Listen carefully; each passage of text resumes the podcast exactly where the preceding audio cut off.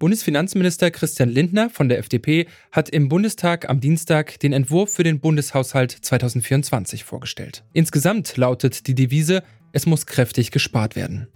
Denn Lindners wichtigstes Ziel scheint zu sein, die Schuldenbremse auch im kommenden Jahr wieder einzuhalten. Dafür müssen die Etats fast aller Ministerien gekürzt werden. Trotzdem will die Bundesregierung an manchen Stellen mehr investieren, zum Beispiel in den Klimaschutz, die Digitalisierung oder die innere und äußere Sicherheit Deutschlands. Wie soll der Haushalt für das kommende Jahr also aussehen?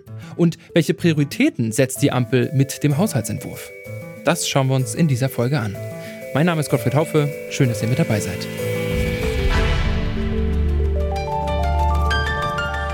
Zurück zum Thema.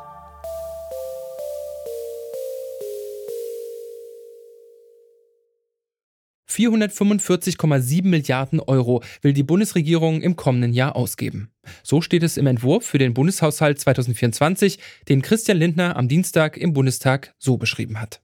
Ich bin überzeugt, der Haushalt zweitausendvierundzwanzig ist ein Haushalt mit Geld und Verstand, ein Haushalt mit Mut statt Leichtsinn, ein Haushalt mit weniger Schulden und mehr Chancen, ein kluger Haushalt der Veränderung. All diese Entscheidungen haben Überzeugungskraft gekostet, aber ich bin mir sicher, sie werden wirken. Im nächsten Jahr will die Bundesregierung rund dreißig Milliarden Euro weniger als in diesem Jahr ausgeben und damit auch weniger Schulden machen. Insgesamt soll die Neuverschuldung sechzehn Komma sechs Milliarden Euro betragen.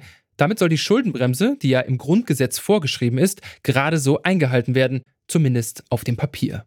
Bezieht man nämlich die sogenannten Schattenhaushalte mit ein, liegt die Neuverschuldung bei fast sechsundachtzig Milliarden Euro und ist damit mehr als fünfmal so hoch als im Haushaltsentwurf angegeben. Spielt Christian Lindner da nicht ein bisschen linke Tasche, rechte Tasche? Das habe ich Georg Ismar gefragt. Er ist politischer Korrespondent in der Parlamentsredaktion der Süddeutschen Zeitung in Berlin. Das sind halt so die Haushaltstricks, die die letzten Jahre entwickelt worden sind, weil Lindner ja es unheimlich wichtig ist mit der Schuldenbremse, aber Sie haben die Schattenhaushalte angesprochen. Das sind ja letzten Endes zwei Töpfe. Es gibt den großen Klima- und Transformationsfonds.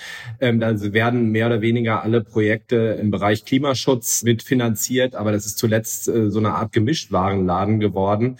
Ähm, da werden auch andere Sachen rausbezahlt, äh, zum Beispiel jetzt die Milliarden für die Ansiedlung von Chipfabriken äh, in Ostdeutschland oder Ausbau des äh, Schienennetzes.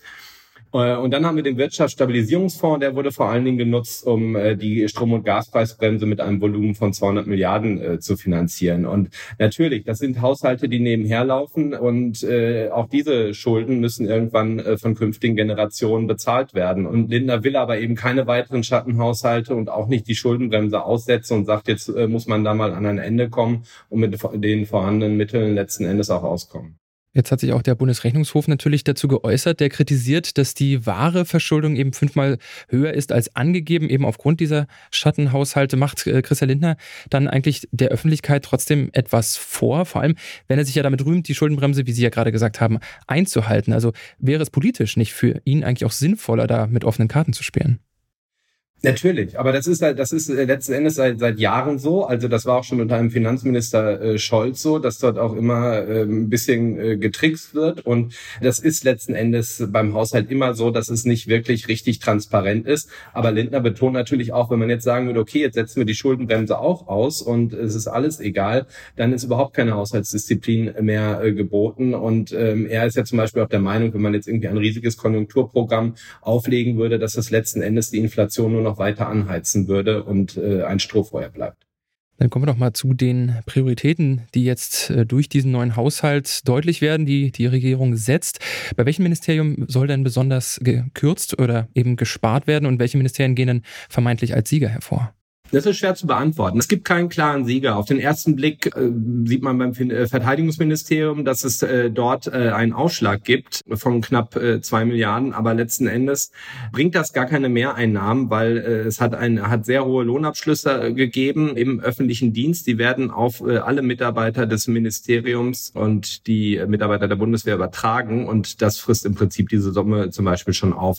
Kürzung hat es zum Beispiel besonders äh, im Bereich der Entwicklungshilfe gegeben. ähm, aber sonst eben bei allen Ministerien. Und das ist halt auch so ein Hauptkritikpunkt an diesem Haushalt, dass quasi nicht äh, Schwerpunkte identifiziert worden sind, wo man jetzt sagt, man spart hier mal, dass man auch zum Beispiel die enormen Sozialausgaben nochmal auf den Prüfstand stellt und schaut, was man da vielleicht machen könnte, sondern dass quasi äh, alle Ministerien äh, querbeet äh, sparen mussten.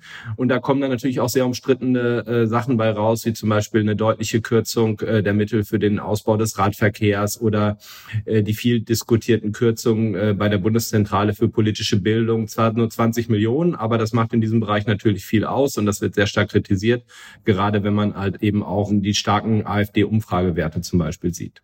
Und äh, auch wenn uns natürlich klar ist, dass die Koalition zwanzig einundzwanzig angetreten ist, ohne zu wissen, dass nur wenige Monate später ein Krieg ausbrechen wird in Europa.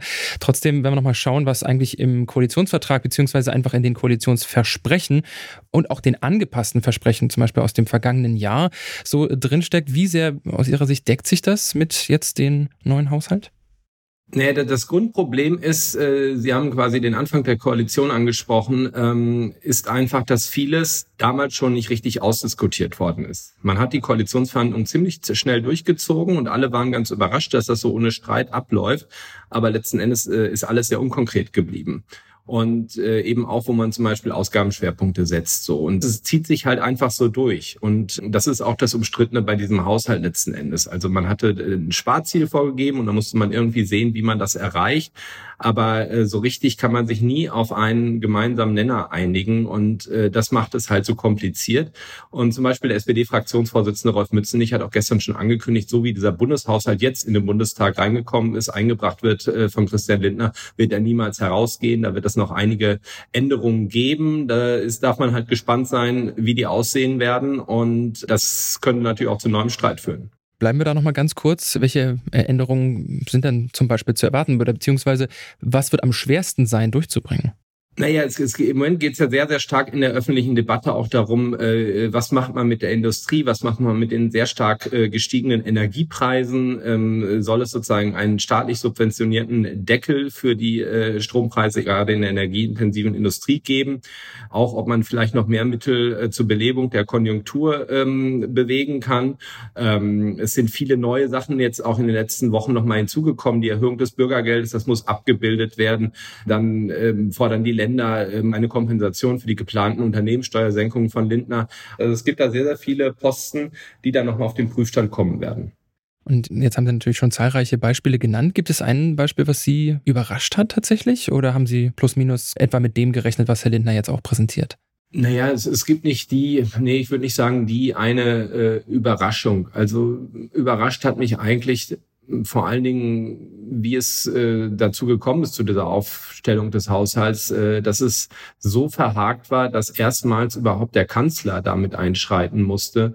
Und das verheißt halt einfach nichts Gutes. Auch, dass es halt zu wenig eben diesen Common Sense gibt, dass man sagt, das hier sind unsere vier, fünf Schwerpunkte, äh, da machen wir auf jeden Fall was. Und dass halt die einzelnen Ministerien letzten Endes auch nicht so wirklich bereit sind äh, zu sparen, beziehungsweise dann halt einfach so holzschnittartig kürzen, dass da einfach auch viele Leute vor den Kopf gestoßen werden.